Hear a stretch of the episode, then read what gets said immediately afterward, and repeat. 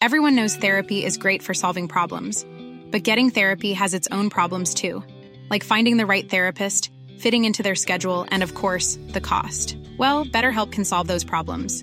It's totally online and built around your schedule. It's surprisingly affordable too. Connect with a credentialed therapist by phone, video, or online chat, all from the comfort of your home. Visit betterhelp.com to learn more and save 10% on your first month. That's BetterHelp H E L P.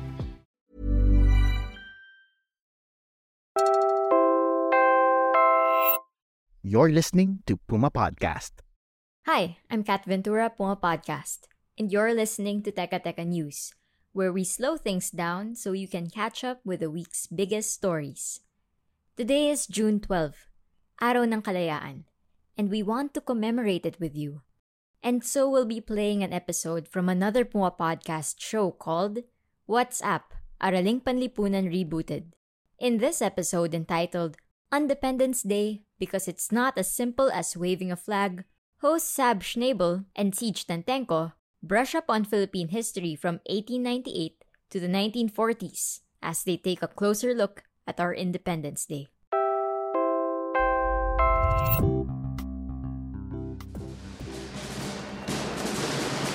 We're all familiar with the image of June 12, 1898. The White House in Kawit, Aguinaldo standing in the balcony and waving a flag that looked a lot like the one we know today. It had the white triangle, and in it, the sun with eight rays, three stars to symbolize Luzon, Visayas, and Mindanao, and the red and blue fields.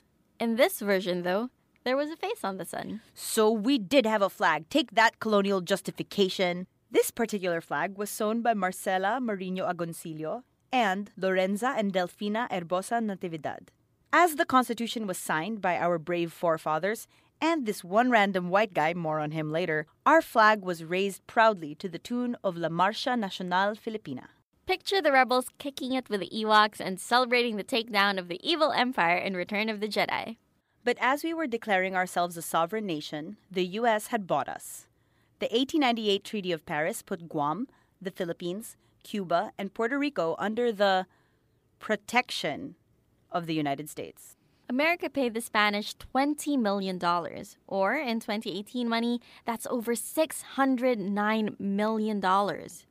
For comparison, some other places that the U.S. bought are most of the Midwest. It was sold to the U.S. government, doubling the size of the country in the Louisiana Purchase. That was $15 million at the time, or 253 million in 2018. There's also Alaska, which was $7.2 million, or roughly $103 million in 2018. But that's a lot of numbers. Basically, the US bought us for roughly 50% of what Avengers Endgame made at the box office in their opening week. And so while we thought we were taking the reins of our republic, the rest of the world saw only the transaction from the Spanish to the Americans, even though we did have a flag. And not just a flag, but a constitution and a government. See, while we thought we had already declared our independence in 1898, it wasn't enough. In the second episode of Puma Podcast's TED Talks, ex-SC spokesman Ted Te talks, see what we did there, about four aspects of sovereignty.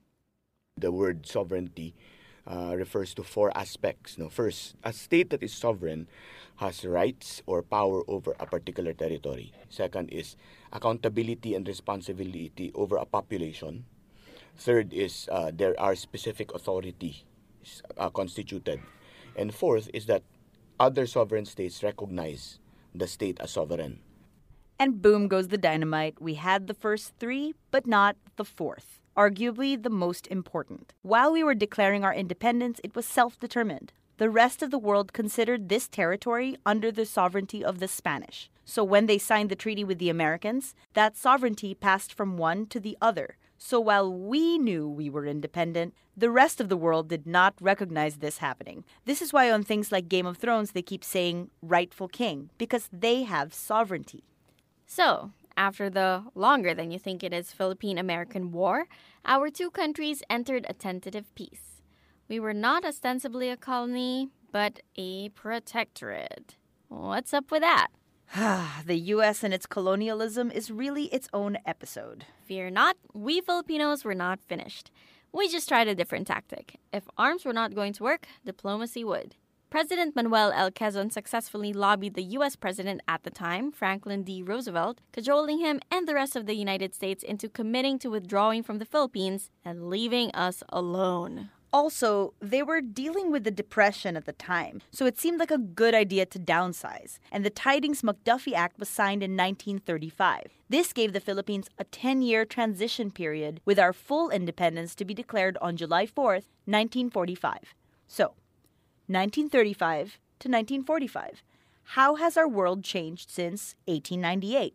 Well, the War of the Worlds was turned into a radio play and freaked out the English speaking populace who thought aliens were invading for real. Radium, the element that won Madame Curie's Nobel Prize, turned out to be terribly toxic. It killed her and dozens of other people. As the glowing green color was so popular, it had been used to make paints and wallpaper. It's still the color we think of as nuclear green. So, 1935, the Tydings McDuffie Act was signed and put into law, setting the clock. 10 years to Filipino independence.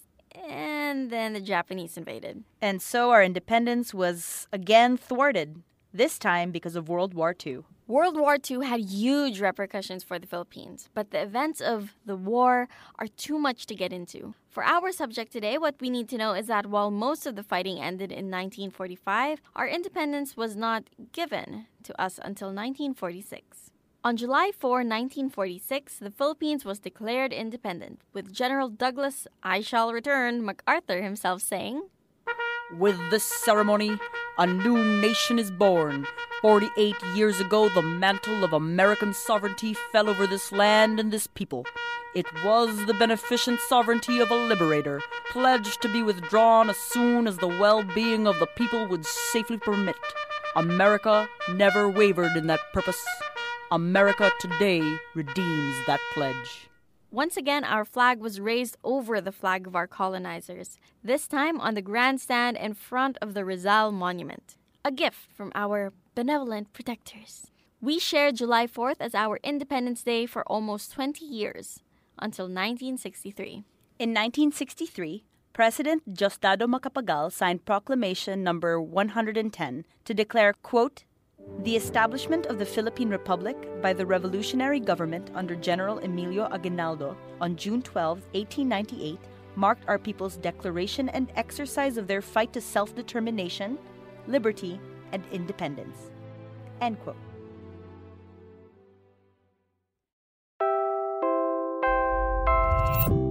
Listen to the full Independence Day episode by What's AP Araling Panlipunan Rebooted on their channel. Simply search What's AP on your favorite podcast app or simply click the link that we've included in the description of this podcast. Again, I'm Kat Ventura, the executive producer of Teka Teka News. This episode was edited by Carl Sayat. Teka Teka News is available in all podcast apps. You can also listen to us on YouTube. Maraming salamat po at nais namin kayong batiin na maligayang araw ng kalayaan.